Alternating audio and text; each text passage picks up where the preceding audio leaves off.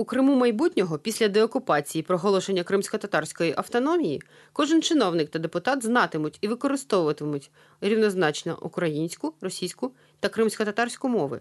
Переконаний народний депутат України Рефат Чубаров. В інтерв'ю громадському радіо він розповів, як він бачить концепт кримсько-татарської автономії. З мовою тут треба бути ну, принциповими всім на державній роботі. Вони зобов'язані знати три мови. Якщо цього не буде, кримсько-татари ніколи не заспокоїться. Бо е, віднесення мови, е, знаєте, в межі побуту це є вмирання мови. Це всім відомо. Отже, е, але ця наша, це наше бачення, воно дратує інших. На його думку, обов'язковий принцип тримовності має бути впроваджений і в дитячих садках і школах. Саме це у майбутньому забезпечить рівні права і можливості для кримських випускників, які захочуть працювати на півострові. Проте для старших кадрів у законі мають прописати певний перехідний період, за який вони вивчать мову і нові правила роботи.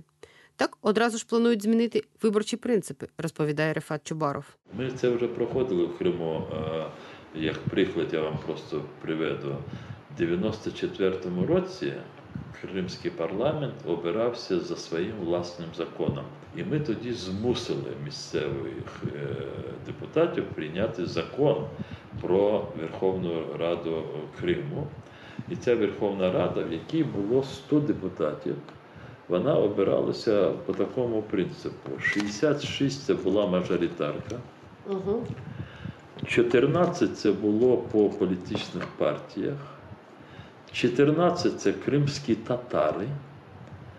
І 4, 1, 1, 1, 1, один армянин, один болгар, один грек, один німець це як депортовані. За задумом нардепа, нова Верховна Рада Криму в свою чергу муситиме ухвалювати рішення в три способи: консенсусом, етнічними групами і більшістю. До повноважних етнічних спільнот віднесуть питання розвитку національної культури, мови та історії. Виключно загальною згодою матимуть розподіляти ресурси. Решта ж проблем і надалі розв'язуватиметься голосуванням і більшістю. Виконавча ж влада будуватиметься за принципом, схожим на етнічне квотування, говорить Рефат Чубаров. Крим це дуже легко вписується ну, в ту для мене відому модель.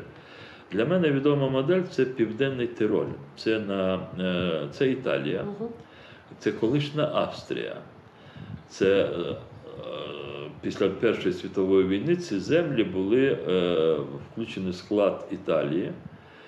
Там більшість німці, австріяки, і сьогодні там більшість німці. Муссоліні, коли прийшов до влади, вони вирішили італіанізувати цей край. І вони там вели дуже жорстку етнічну політику. Вони давили австріяк. Це мало хто знає, але це було в 20 столітті. Їм було заборонено вважатися, що вони німці. Вони мали записатися італіянцями, були заборонені німецькі школи. До кінця 60-х років вони вийшли на таку модель. У них оце представницька влада, у них є парламент Південного Тиролю. Він обирається за політичними партіями, за квотами. Вони взяли два етноса: німці, італійці. Німці більшості, італійці меншості. Там, де є Альпи, там ще окремі райони, там ще є такі ладінці, це корінні люди, їх 35-40 тисяч. Там вже третій. І тоді так, от дивіться, що виходить от в південному Тиролі, там, де не ладінці.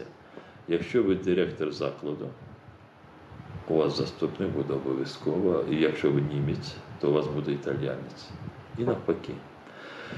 Там всі посади вони збалансовані по етнічній ознаці. При цьому Рефат Чубаров запевняє, давати республіці назву кримсько-татарської не обов'язково. Головне, щоб принципи її існування влаштовували кримських татар, українців і навіть росіян після того, як Крим повернеться до складу України. Ми пройшли той етап, коли нас все е, штучно обмежували, не дозволяли, не допускали.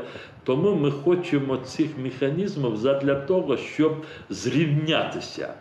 А деякі в наших намаганнях зрівнятися можуть бачити, що це загрозу для того, щоб їх не обмежували. Етнічність це не є гарантія. Етнічність це є як механізм для вирівнювання інтересів і прав. Народний депутат України, голова Меджлісу кримсько-татарського народу, один з авторів ідеї кримсько-татарської автономії Рефат Чубаров на громадському радіо. Слухайте, думайте.